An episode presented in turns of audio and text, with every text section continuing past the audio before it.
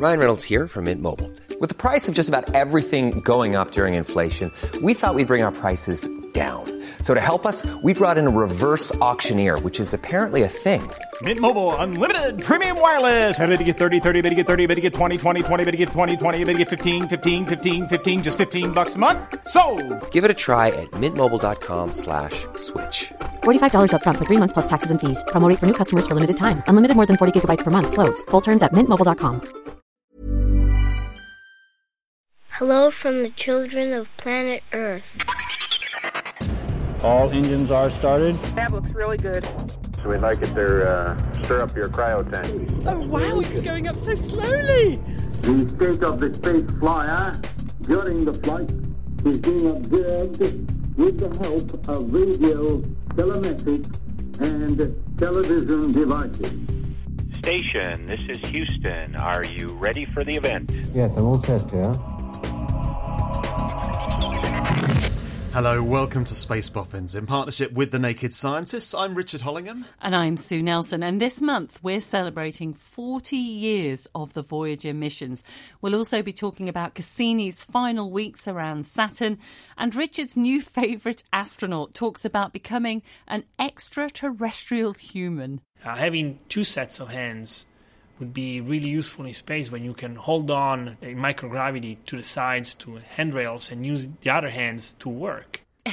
Well, I'm not sure. I've More of that later. Yes. Mm. Well, we're joined by Carl Murray, who's a professor of astronomy at Queen Mary University of London, and he's a member of the Cassini imaging team. It's fantastic to have you uh, with us, Carl. Cassini's uh, into its grand finale, as they keep calling it, and in September the spacecraft will crash into Saturn, the, the planet it's been studying, as well as its its rings and its moons since 2004. So these final weeks, how how have they been for you? They're quite emotional, I would imagine. I yes, I still can't believe it's actually going to happen because we just it just come to rely on Cassini as doing its job. We we plan the observations, the observations come back. Just can't believe it's going to end.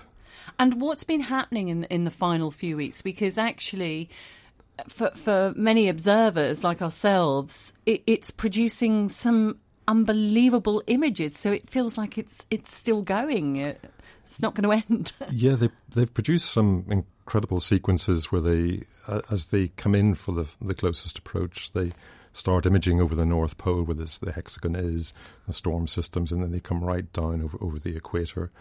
Um, so those have been spectacular. There've been a few of those. But actually, um, I think so far we've had six orbits that are dedicated to radio science, where we're essentially just tracking the spacecraft, and this is to get information on the essentially the mass of the rings by looking for very small deviations in the orbit of the spacecraft. We can actually work out the mass of the rings, and that's that's going to be a key observation. Well, sorry, the the mass of the ring. So how how much material there's there? Yeah, that's it. Because we we can obviously see the rings, right? But we've we've never actually um, seen an individual ring particle, and we've never actually you know um, an- analyzed one apart from sort of impacts and so on. And we've not grabbed one. So the question is, how do you work out how do you work out the mass? And the answer is, well, the mass will affect everything around it, including the spacecraft. So if you track the spacecraft extremely accurately, which you can, if you're just pointing the spacecraft at the Earth and just measuring the signal and looking for small shifts, uh, then you can work out the mass. And you can only do that from these kind of orbits where you're inside the rings, as it were, rather than outside. Because if you're far enough away, the rings sort of just get lumped in with uh, with the planet, and you can't distinguish the, the two signals, if you like. But that close in, you can. Now, when the um, data comes back for you to put together as an image, how long does that take you? I mean, there's the light travel time, obviously, from the spacecraft, but once you, you see the image, you can actually just react straight away to what you see. Um, but sometimes you will need to extract information that's almost impossible to see. You could be looking for very faint rings. Uh, you could be looking for a structure that you know might be in, in one of the rings that you can't really see until you process the image. So we do a lot of what we call reprojection. So you take the image and you uh, analyze it on the computer by reprojecting it as if you were looking directly above. So, um, so going from left to right, you'd be looking in longitude, and up and down would be radius. and then you can compress the image sort of in, in longitude, so to emphasize any kind of bumps and things in, in, in the rings. And there are bumps, aren't there? Because I've seen images where they look as though there are, are missing little chunks um, coming out of them. Oh yes, um, I mean one of the rings I've been studying is, is the F ring, and it it is just bizarre. I mean, a lot of the time, especially as it turns out when we look at it close up, it looks perfectly normal um, little ring, and then every so often you just see um, bits missing. You see it just fade away. You see um, linear features coming out of it. You see objects that have obviously collided with it. Um, all sorts of strange things. So they're things. constantly shifting and changing, are they? Yes, certain rings. Um, other rings are just pretty normal and, and obeying laws like uh, the ones that we understand. But um, other rings, like the F ring in particular, because of its location, has, there's a lot going on there. There's material trying to form. There's material, material that is already formed and is now colliding with the ring. There's material then being um, objects being broken up, um, and all of this is going on, and somehow the ring still maintains some sort of structure and carries on, and that's what we're still trying to understand. We're still getting observations of that ring, in fact. You, you get a lot of help from citizen scientists. In fact, I, I know a, a couple of them that, that I've been that I met on a, a NASA social, the, the Orion launch. Um, Jason Major and Sophia Nasr, she's a dark matter scientist. And they've been using the data and, and, and processing them themselves and coming up with the most amazing images. So, I, I mean, I was quite surprised when it first came out because it's all publicly, most of it's publicly available for them, for citizen scientists to work on it. Yes, the, the project decided early on that all the images, I mean, different different instruments or, or have different policies, but all the images, because of their appeal to the public, would be made available almost as soon as we get them. In fact, I personally go to what's called the Raw Image website, which is a public site at JPL, and uh, to see what's in every morning rather than go through the official routes and see the actual processed images. Uh, but there, there's a caveat. First of all, is that the those images are JPEGs, um, so they're they're slightly degrade, degraded. They're about seventy percent quality. So, for example, if you're looking for faint rings, which we frequently are, that's the sort of thing that gets homogenized and sort of pixelated when it comes out.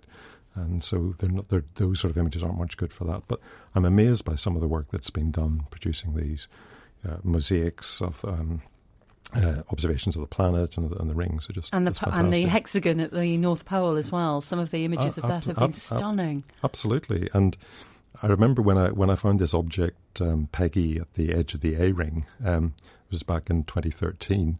I was aware you could just look at the image and see it.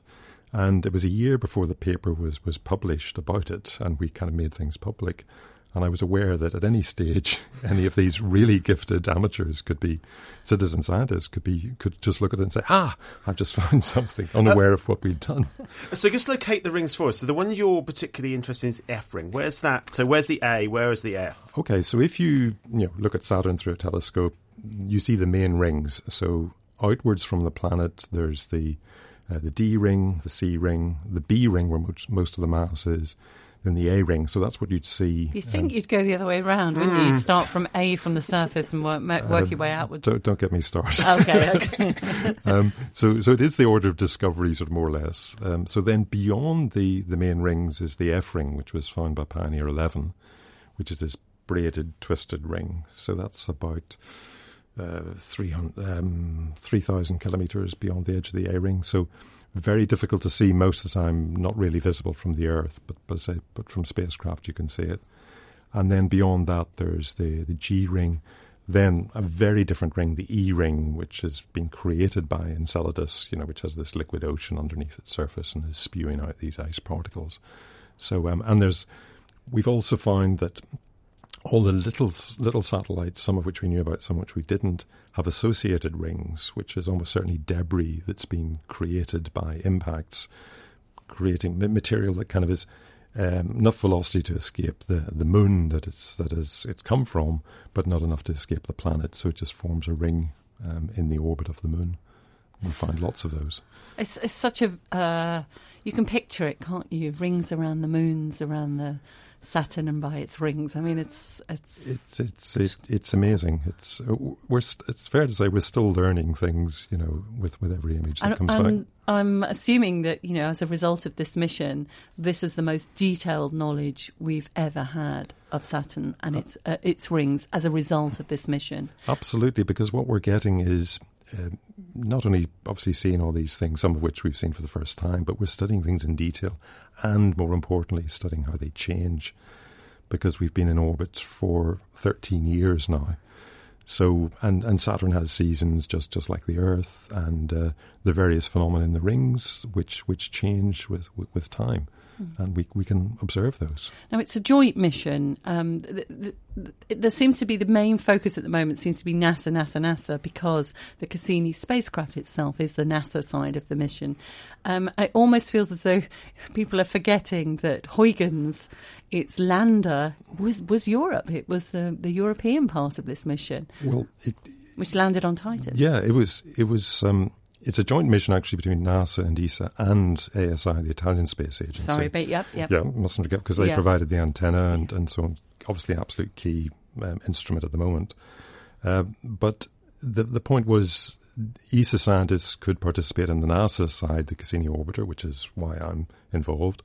And likewise, NASA scientists can contribute in, in Huygens. So the imager, the descent imager on Huygens was a was led by NASA scientists. So it's a, a wonderfully fruitful collaboration ab- across the, the Atlantic. Absolutely wonderful example of, of um, international cooperation. And why smash into uh, Saturn? I, I, must admit, I'm not the only one who sort of wonders, you know, you spend all this time putting spacecraft in clean room and keeping them clean and worrying about how you're going to affect and wanting to collect pristine samples of this if you're landing on Mars, for example, and then you just smash something well, into the planet. It, it does sometimes seem counterintuitive. It does, but you've got to remember the operating temperature inside the spacecraft is sort of room temperature.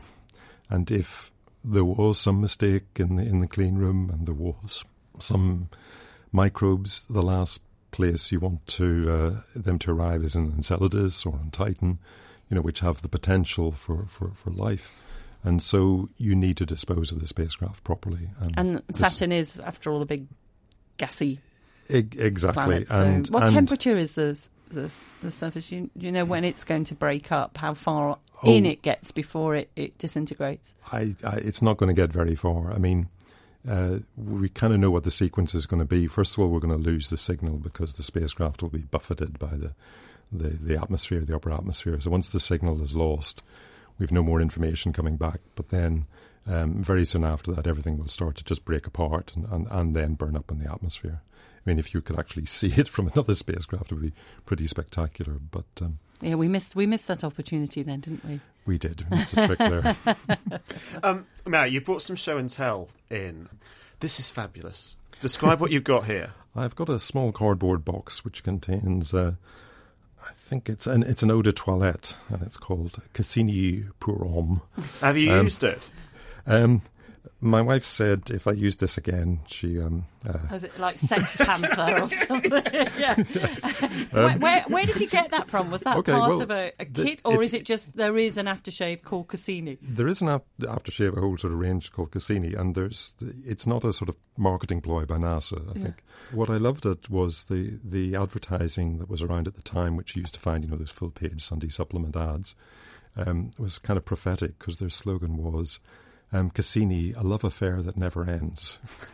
Except it is going to end. it could have been worse. It could have been a ply around your ring. But you know. oh, Susan! Sorry, oh. it was the obvious joke. Oh dear. oh, dear. I brought um, it down Can we move on to the other there, Cassini yeah. uh, souvenir here? Okay. Now, you have to. Exp- this is a little bit well, it's not complicated, but this is a mug. It's a mug. Now, you would expect a sort of NASA official Cassini mug to be um, you know, lots of pictures of the planet, and such mugs do exist. But this is this is a mug that was uh, uh, it, it filled a need because um, after the, the, spacecraft was launched and before we, we, got to Saturn, we spent a lot of time um, deciding amongst ourselves, in other words, the various instrument teams, what we were going to look at at various times.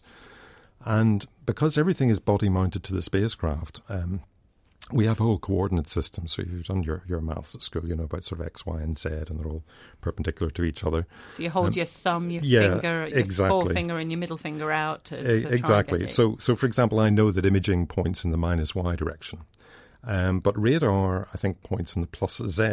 So, you- basically, you can't use the two at the same time. Exactly, because they're they're they're orthogonal. Now, I also know, for example, that um, a key instrument at the Saturn orbit insertion back in 2004 was the uh, the magnetometer, and they had a, like a little cone um, that was it was basically in I think plus X, but with a sort of 45 degree cone. So they needed to get the magnetic field lines entering their cone. Um, but we needed to get the best ever view of the rings. So we wanted obviously minus y straight down at the rings, but if minus y is straight down at the rings, plus x is parallel to, to the rings. So, let's and then it let's get doesn't it quick. it- This yeah, heads exactly. them up. Anyway, this this, this design, which kind of looks like all sort of abstract um, um, images on it, is just is to tell mission planners um, where all the instruments are in X, Y, and Z. So they're all kind of written onto Well, we'll to the put, a, we'll put a photo. I assume we're Sure. allowed to take a photo of it. We'll, we'll put it up on our Facebook. Um, and I'm sure we know that there will be listeners who will know exactly I bet there are. what, what to do with this. What we had to do on the we had these endless telecons deciding all these observations, and the people who got their observations were the ones that essentially could think in the three dimensions. And I saw people construct polystyrene cups with pencils thrown sort of stuck in it, you know, like sort of acupuncture stuck in at various angles and, and, and so on. Because they if you could sort of visualize, you know, what the spacecraft was doing. So so just because one axis was pointing one direction didn't mean you couldn't do your observation if you could get an orientation. So imaging, let's say minus y, was pointing what you wanted to look at. So this was the whole idea, and you got the best use of the resources. and so was this a sort of custom made mug, particularly for the team members? um, ah, gosh, I think It wasn't was, on it- shelves in. Uh, No, no, it, it's, it's Marks shelves in Tesco's no, or yeah. something. Yeah. No, I, I think you could only buy them in the JPL shop. Um, Yeah. And I managed to get a stash brought brought over by, by a friend at JPL once, and I've been very careful who I've, I've given them to. That's my last unused one. Oh, so well, I'm honoured pre- that you pretty brought rare. it I mean, it's not spectacular, but um, and it also has a little joke on it. Maybe I should. Yeah, tell us a joke. Well, there's This will be a scientist's idea. Yeah. Of a joke, this, though, yes, yeah, So, I, yeah. I apologise for Santa's idea. So obviously, the the main axis I should point out would be sort of the Z, which would be the vertical axis, and so there's a sort of essentially a health warning on it, which says, "Do not rotate cup minus Z to Earth unless empty." Scientist Think joke. about it, Uh, yes. yes. All right, we're going to head back 40 years now. Jimmy Carter was US president. Space Shuttle Enterprise flew freely in the atmosphere for the first time, and two spacecraft blasted off from Cape Canaveral. Five, four, three, two, one. We have ignition and we have liftoff. We have liftoff of the Titan Centaur carrying the first of two Voyager spacecraft to extend man's senses farther into the solar system than ever before. Reports coming back indicate those twin large solid motors are functioning perfectly, producing 1.2 million pounds of thrust each. The launch of Voyager 2 on 20th of August 1977. It was followed on the 5th of September by Voyager 1. Incredibly, they are still working. Well, right now, Voyager 1 is 12 billion miles away. Voyager 2 is a mere 10.5 billion miles away. And they send back data to Earth using, get this, a 20 watt transmitter. And it takes 38 hours for a signal to travel to Voyager 1 and back. Well, between them, the Voyager missions have explored Jupiter, Saturn, Uranus, and Neptune. They've discovered volcanic moons, gasoline shrouded worlds, and even geysers on a moon of Neptune. Well, here's legendary Voyager project scientist Ed Stone. Before Voyager, the only known active volcanoes were here on Earth. Then we flew past Io, a moon of Jupiter about the size of our moon, 10 times the volcanic activity of Earth.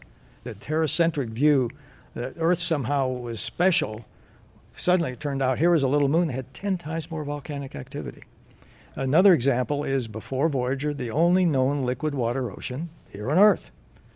Go to fly by, and here's a moon of Jupiter called Europa, which has an ice crust, cracked just like ice pack on a liquid water ocean, which in fact the Galileo mission subsequently said, yes, there is a liquid water ocean beneath this surface. Well, in 1990, Voyager 2 turned its camera back towards the Earth to take the pale blue dot image, which shows Earth just a single pixel in the vastness of space. In 2013, Voyager 1 left the solar system behind, and NASA converted that data into sound.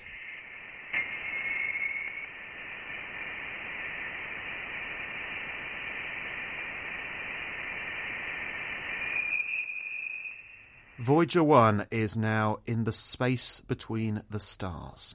Well, the other aspect of this mission that makes it so unique is, of course, the Golden Record Project with sound, speech, music, and pictures from Earth, which is attached to the sides of both spacecraft.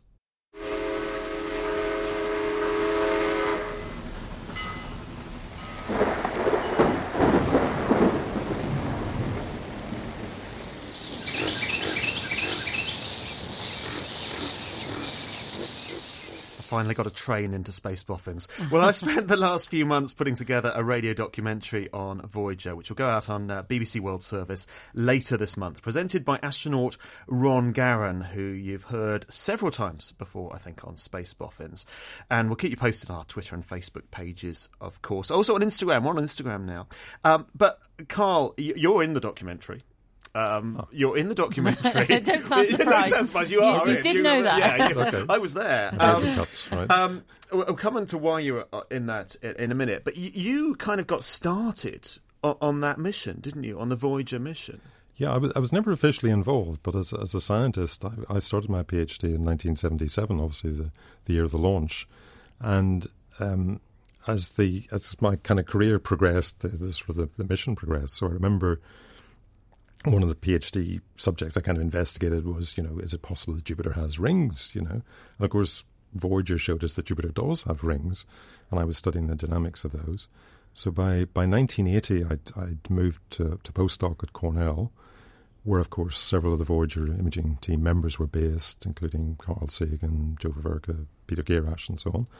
And um, I was never I was never kind of high enough the, up the chain to, to get to, to JPL but I was on the sidelines for the for the Saturn encounters, the Voyager One and Voyager Two, and then later by 1986 I was back at, at, at Queen Mary, um, but I was busy lecturing, so I didn't get a chance to go to the to the Voyager Uranus encounter. Um, but by 1989.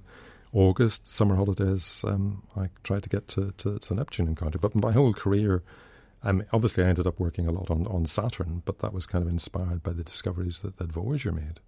And it's quite interesting how you got to the um, the Voyager encounters. You got you. you you went in as a as a um, journalist. You got a press pack, I, I, and you um, brought it with yeah, you. It's incredible. It's a bit tatty looking, but this is actually what they give to to the uh, the scientists, uh, or well, actually the the press. Um, the scientists didn't get anything like this. Um, so this is the, the Neptune encounter, so the final encounter. Exactly. so the here's Voyager. a big press, big green and black press. Put this in your windshield when you park yeah, on Oak Grove Drive. Because the the parking lot, the visitor lot at JPL was so full they allowed people to park all the way down Oak Grove Drive, which is where you come off the, the freeway. Oh, look at that lovely old NASA logo, the, old, the, the worm, the worm logo. logo. We love the worm logo. That's, yeah, that's all. That's all changed as well. Yes, I, I um, uh, Philip Campbell, who was editor of Physics World at the time, um, I, I, put it to him that if he got me a sort of press badge. Um, I would write. I rashly said I would write articles, and he actually held me to that and made me sort of file copy via fax. You know, remember faxes? Oh yeah. Um, so I was busy in my hotel room when I wasn't attending the press conferences, sort of writing about you know, sort of thermal output of of of, um, of, of Neptune and so on. and what's interesting actually about that Neptune encounter, that was I mean one of the last pictures was of was of Triton um, which turned out to be one of the most incredible discoveries for the whole mission, the whole exactly. Voyager 2 mission. And I'm, uh, for an astronomer, I'm not very good at staying up late. That's why I don't really do much observing. I'm much more a theoretician. Um, but that was one of the few times I've actually stayed up all night in the JPL cafeteria, as it turned out, uh, to to see those first images come back and say, you know, I was one of the first people to, to see to see those images. So what what was it? What what did they discover on Triton? Um, well, they discovered you would sort of think, well, we're, we're kind of used to it now with the sort of Pluto New Horizons images, but you sort of think anything that far out in the solar system has to be pretty dead. Yeah, it's So going to be we pretty thought- boring, isn't it? Yeah, Ex- exactly. Yeah, And they, um, as always with, with Voyager, they were looking for sort of words to describe like the terrain they were seeing. So they found what they call this cantaloupe terrain, you know, so there's sort of these little sort of bubbles on the, on the surface. But then, of course, the amazing discovery was of these these, these plumes, um, this sort of cryovolcanism, some sort. And and I just remember seeing them; they sort of went vertically upwards, and then they just went horizontal. And this was obviously because they'd reached some sort of layer in the very tenuous atmosphere where they could then then then, be affected by these winds, you know, winds on a on the surface of, of, of Triton. It's just just incredible. And you could see these dark streaks as well, which they realised was the kind of material coming back to to the to the surface of, of Triton, um, and this material coming from underneath. Absolutely amazing. Is it frustrating to you that we've not gone back to, to Uranus and Neptune? When, uh, because a lot of these images, you, uh, the reason I should say, the reason you're in the uh, the documentary is it's not because obviously clearly you know a lot about this mission, but you actually are in charge. You have the responsibility for this dusty filing cabinet, which has the the original hard You're copy image image more than it archives. um, but is is it not uh, frustrating that you've got these just these images from Voyager, which are great, but that's all we've got. We've got nothing nothing else. We've not been back. We're not going back. Well, yeah, but the thing was that was our first look. That was such a unique mission, and uh, you know, I remember when it was in the planning stages, and we didn't really know whether it was going to go beyond Saturn and so on. And so when it got to Uranus and Neptune, then we basically ticked the boxes for the outer solar system, with of course the exception of Pluto. Um, and I thought, uh, as with all these missions, these are flyby missions, so the the the NASA strategy, which is exemplified by Cassini, is to, to go back and put a spacecraft in orbit and then study these in detail. And um, lots of my colleagues are still um, working on proposals for, for orbiters for, for Uranus and Neptune, or if not, at least at least flyby missions, because they they reveal um, they sort of reveal so much, and there's so many puzzles, which is which is a sign of success of, of, of the mission. I remember, I'm, I mean, I have to say though that you know, because I study rings, the rings of Uranus, we still know more about the rings of Uranus from ground-based occultations. You know, where you're measuring a sort of starlight um, being uh, interrupted by, by the rings. The measure, those measurements are so precise that we can actually know more about the rings from those ground-based measurements than, than spacecraft. But that's not to say we shouldn't send a spacecraft back. Okay, let's save your final show and tell till last because I think that's I think that's the be- I think that's the best one. Okay, coming up, how should humans evolve to live in space? This is the Space Boffins podcast. We're in partnership with the Naked Scientists. Do follow us on Twitter, Facebook, or Instagram. Now, by the way, we're off to Oregon shortly for the eclipse. So if you're in Corvallis for what's billed as the Great American Eclipse, It's like it somehow belongs to America. Yeah, it's of course kind it of happening does. anyway. of course you it does. Uh, do get in touch with us um, and say hello. We it was great actually. We were at a, a screening of the Mission Control movie, The Unsung Heroes of Apollo, uh, last night, and it was fabulous to meet so many people in the audience who are also going to be in Oregon. Don't don't ask me why, but uh, the British are coming. Now, if you're following the launch of European Space Agency astronaut Paolo Nespoli to the International Space Station a couple of weeks ago, hopefully you were watching it on the ESA website. Our coverage with myself and uh, European Space Agency astronaut Luca Parmitano is a little different to the way NASA does it. Oh, he just sent us a kiss. So Italian. I would have done the same thing, probably. Should also mention uh, with that with that image, you could see Transformer Max. Now, tran- the transformer, which is hanging from the uh, little string there, that'll tell. There we go. You can see it in the, the window. That's a, a transformer. I think it's a vintage transformer, actually. Uh, when they're in the microgravity environment, reach orbit, that should drift free. So it, this is this is See, look, you don't get that on the NASA coverage. Kissing and Transformers. That's me and Luca Parmitano commentating on the launch for ESA from Mission Control Moscow. And actually, I would encourage you to just watch the uh, the videos of the, that launch and the docking because they've got new uh, cameras on the International Space Station, new HD cameras on the space station, and they are. I, mean, I, I hesitate to use the word, but they are awesome. Oh, no, they are. They, I mean, they are the best. They look like something out of a movie. They just And you look sound like something out of a Lego movie. Every, I could sing. No, no, I won't sing that. Anyway, before the launch, uh, Paolo Nespoli had talked about the idea of living off the Earth for months at a time and becoming an extraterrestrial human. So I took the opportunity to ask Luca about what that meant. It's something that astronauts that do long duration flights all feel because there is an adaptation that in many ways feels like a transformation. If you think about the early flights or even the shuttle flights, they were all in the order of a few days up to a couple of weeks.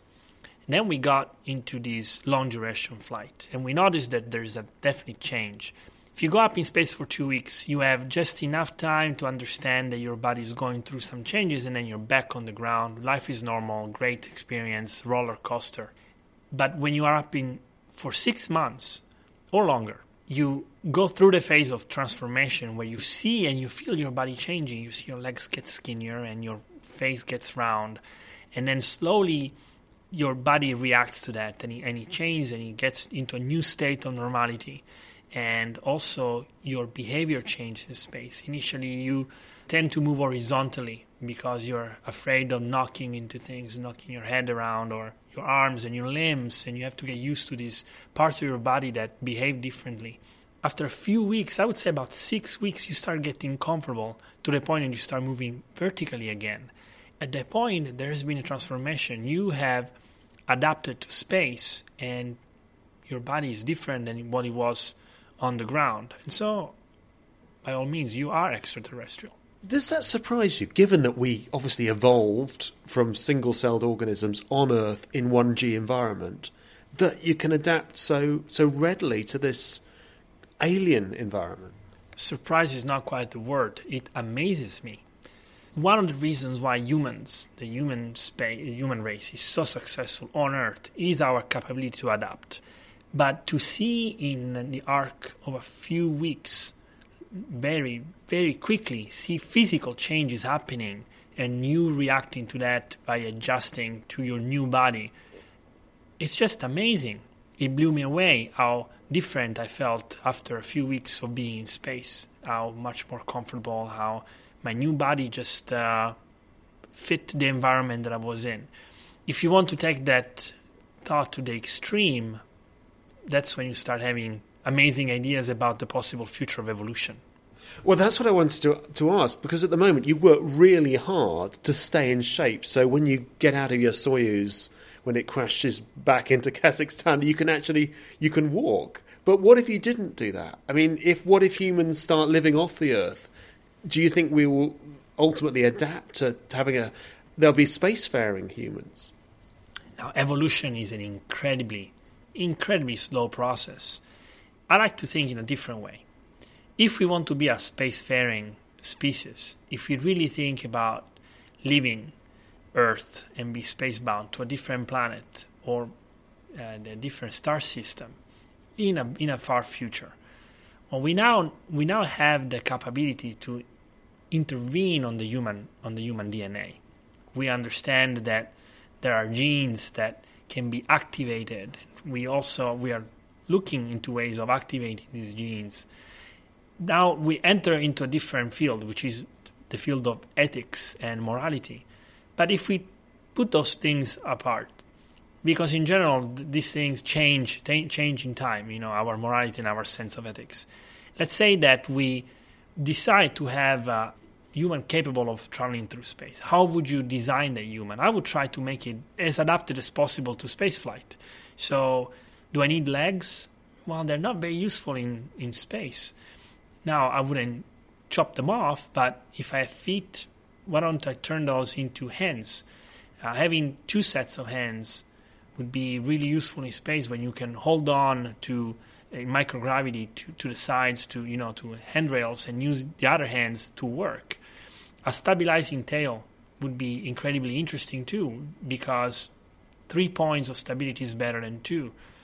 Uh, if, if we put all those things into consideration, then you could imagine of designing a DNA, a future spacefaring human, an evolution of the Homo, Homo sapiens. You will call it something different, but to me, that's that's not shocking.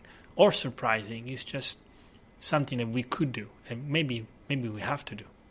Uh, the alternative is to develop what you see in, in science fiction, which is artificial gravity, is to have rotating spacecraft or rotating space stations and get away from the, the microgravity environment.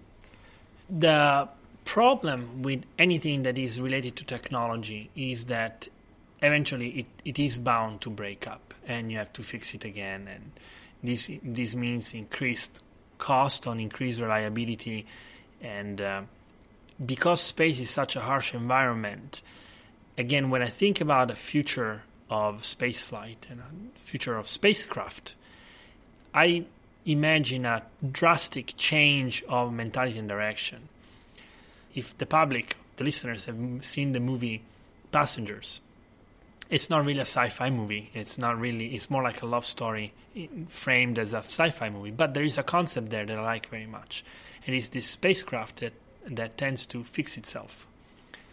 That's what biological organisms do. They, you know, you you get you cut yourself, and after a couple of weeks, it, you you you heal yourself. You, so a machine that's self-healing would have to have a different technology, different approach to design than what we think now if we were able to design something like that, then even complex environment like an artificial uh, gravity uh, rotating system would certainly be available. Now we would have taken part of the experience away uh, by building a machine that suits the life on Earth, but at the same time, it is more interesting to think of living in an environment that is not limited to gravity because we we don't know what we're looking for out there. Do you think we are at a point where we are becoming, as humans, a spacefaring civilization? When we, I mean, you know, even if it's tiny steps at the moment, with continued long duration space flights. I don't think we're at the stage yet. When we, as humans, went to the moon 50, almost 50 years ago now, I would compare it to the Vikings leaving on their boats uh, from the coasts of Denmark and ending up in the northern coast of the American continent without even realizing it. They did something extraordinary. They got there, they looked around, and then went back, and nothing came out of it. And then, uh, many centuries later, in uh, 1492, we had Christopher Columbus and uh, traversing the ocean with a purpose. His purpose was exploration. He wanted to get there. He got to a place that he, that was not what he thought, but still, from that point on, there was something that happened after that. But the really critical moment was the Mayflower. That's when the colonization started. So I think right now we are probably in that phase as Christopher Columbus. We are exploring our capabilities to get to get that flight to get that trip going to where, where are we do we what resources do we need they went there with three ships and some instrumentation that led them to San Salvador. But we right now are at the step where we need to figure out what kind of technology we need to invent, what kind of uh, resources we need to bring with us in order to go somewhere. When I'm saying somewhere, I mean the moon and then Mars. So, what I would like to see is us going from the explorer step, which is where we are now, in the future to be in the, the colonizing step. But we're definitely not there yet. Luca Parmitano talking to me in Moscow, and I have to say he is a joy to work with. I don't have to say that; I am saying that he is a joy to work with. How do we feel about the idea, Carl, of two sets of hands and a tail for space? Can't quite visualize it myself. Although I was I was sketching as he was. Oh, you drawn it? Can we put that on uh, Facebook? And uh, well, I also doodled a little grey as well, uh, the alien with the because I was thinking, well, people reckon that the traditional alien representation with the pointed big head because the brains would have evolved with the large eyes on very small mouth because they contact telepathy. You know, it's all those ideas of science fiction, and at the moment, mine looks like a sort of mermaid almost with four arms, two on each each side. But I was thinking it reminded me as I was doing it. That's like it's like an octopus. And then I was thinking of the film Arrival, where the aliens depicted in uh, that film look like giant squid or octopus. And then shortly after I'd seen that film, I read uh, a chapter in a book that's been edited by the physicist Jim Al Khalili called Aliens or Alien.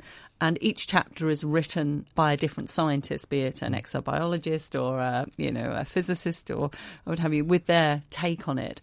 And one of those chapters was about how actually, if you wanted something alien, the mo- the most alien thing you can find on Earth was probably um, from like the octopus and squid family in terms of how they behave and, and what they do and their biology. Mm. So actually, what he's suggesting is perhaps not so far fetched. Well, well, the ocean, all, the ocean it's, environment it's, is, it's, very interesting. The ocean environment is not so far removed from the from the space environment, so that would make yeah, sense. Yeah. I remember in, in Cassini we had these images of these small moons that are embedded in the satellites in the in the ring system, and when the images came back, said we can't put these out because they look like UFOs, essentially like flying saucers. Because you imagine sort of a sort of a near spherical sort of center to the to the moon, but then this equatorial ridge that essentially looked that had been manufactured. You couldn't think of anything so else. are you saying, Carl, that you covered up no, pictures no, no, no, no, no.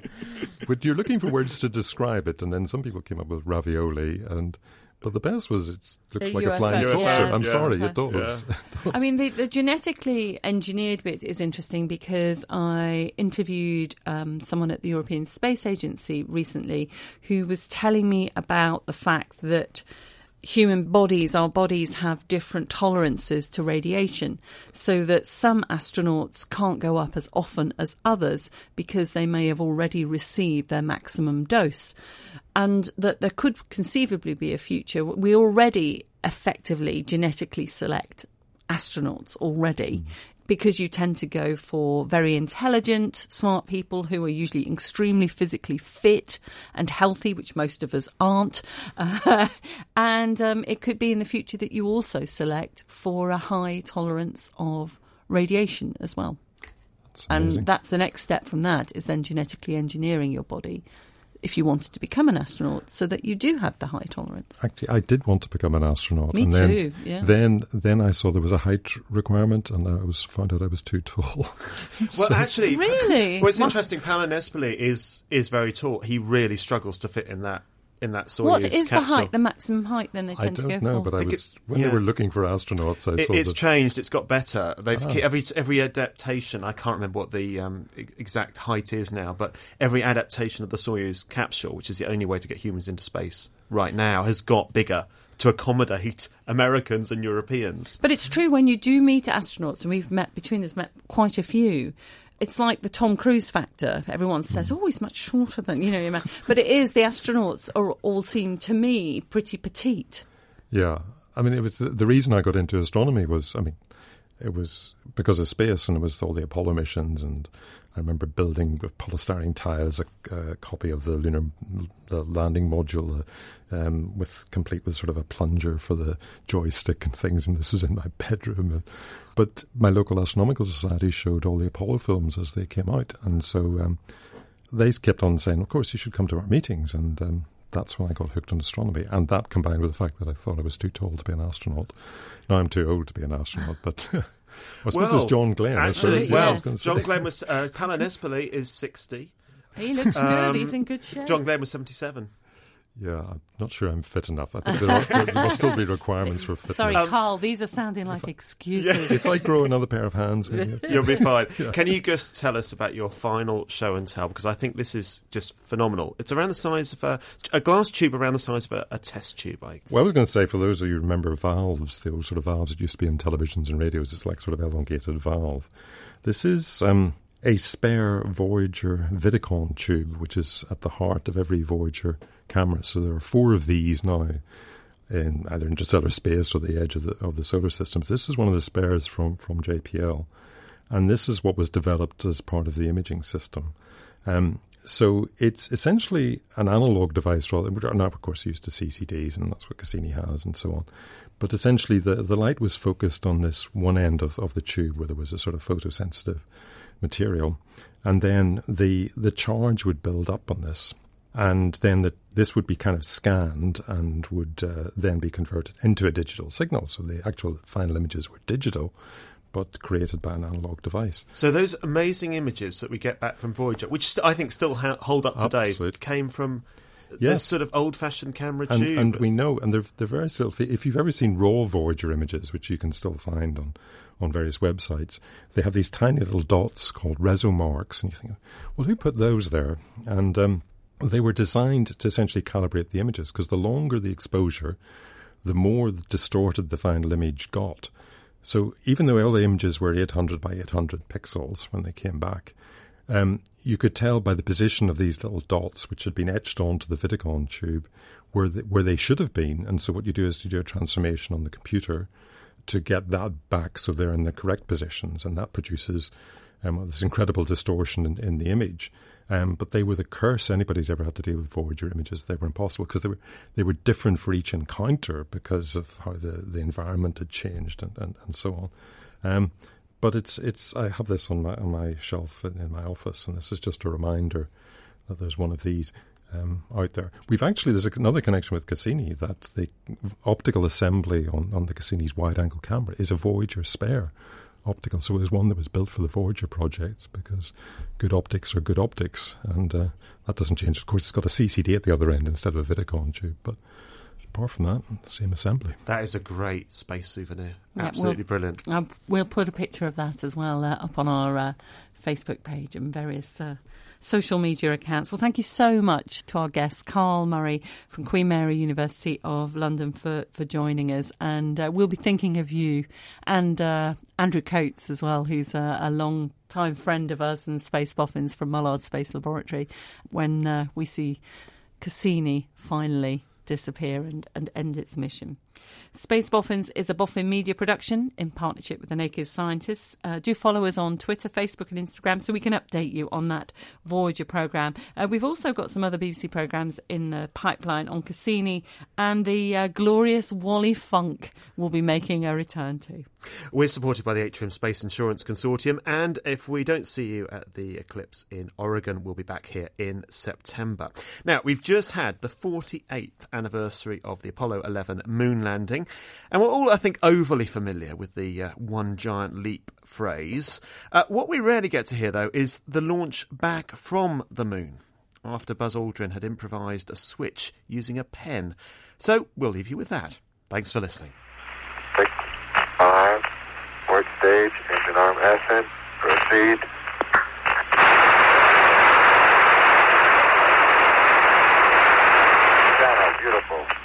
26, 36 feet per second up.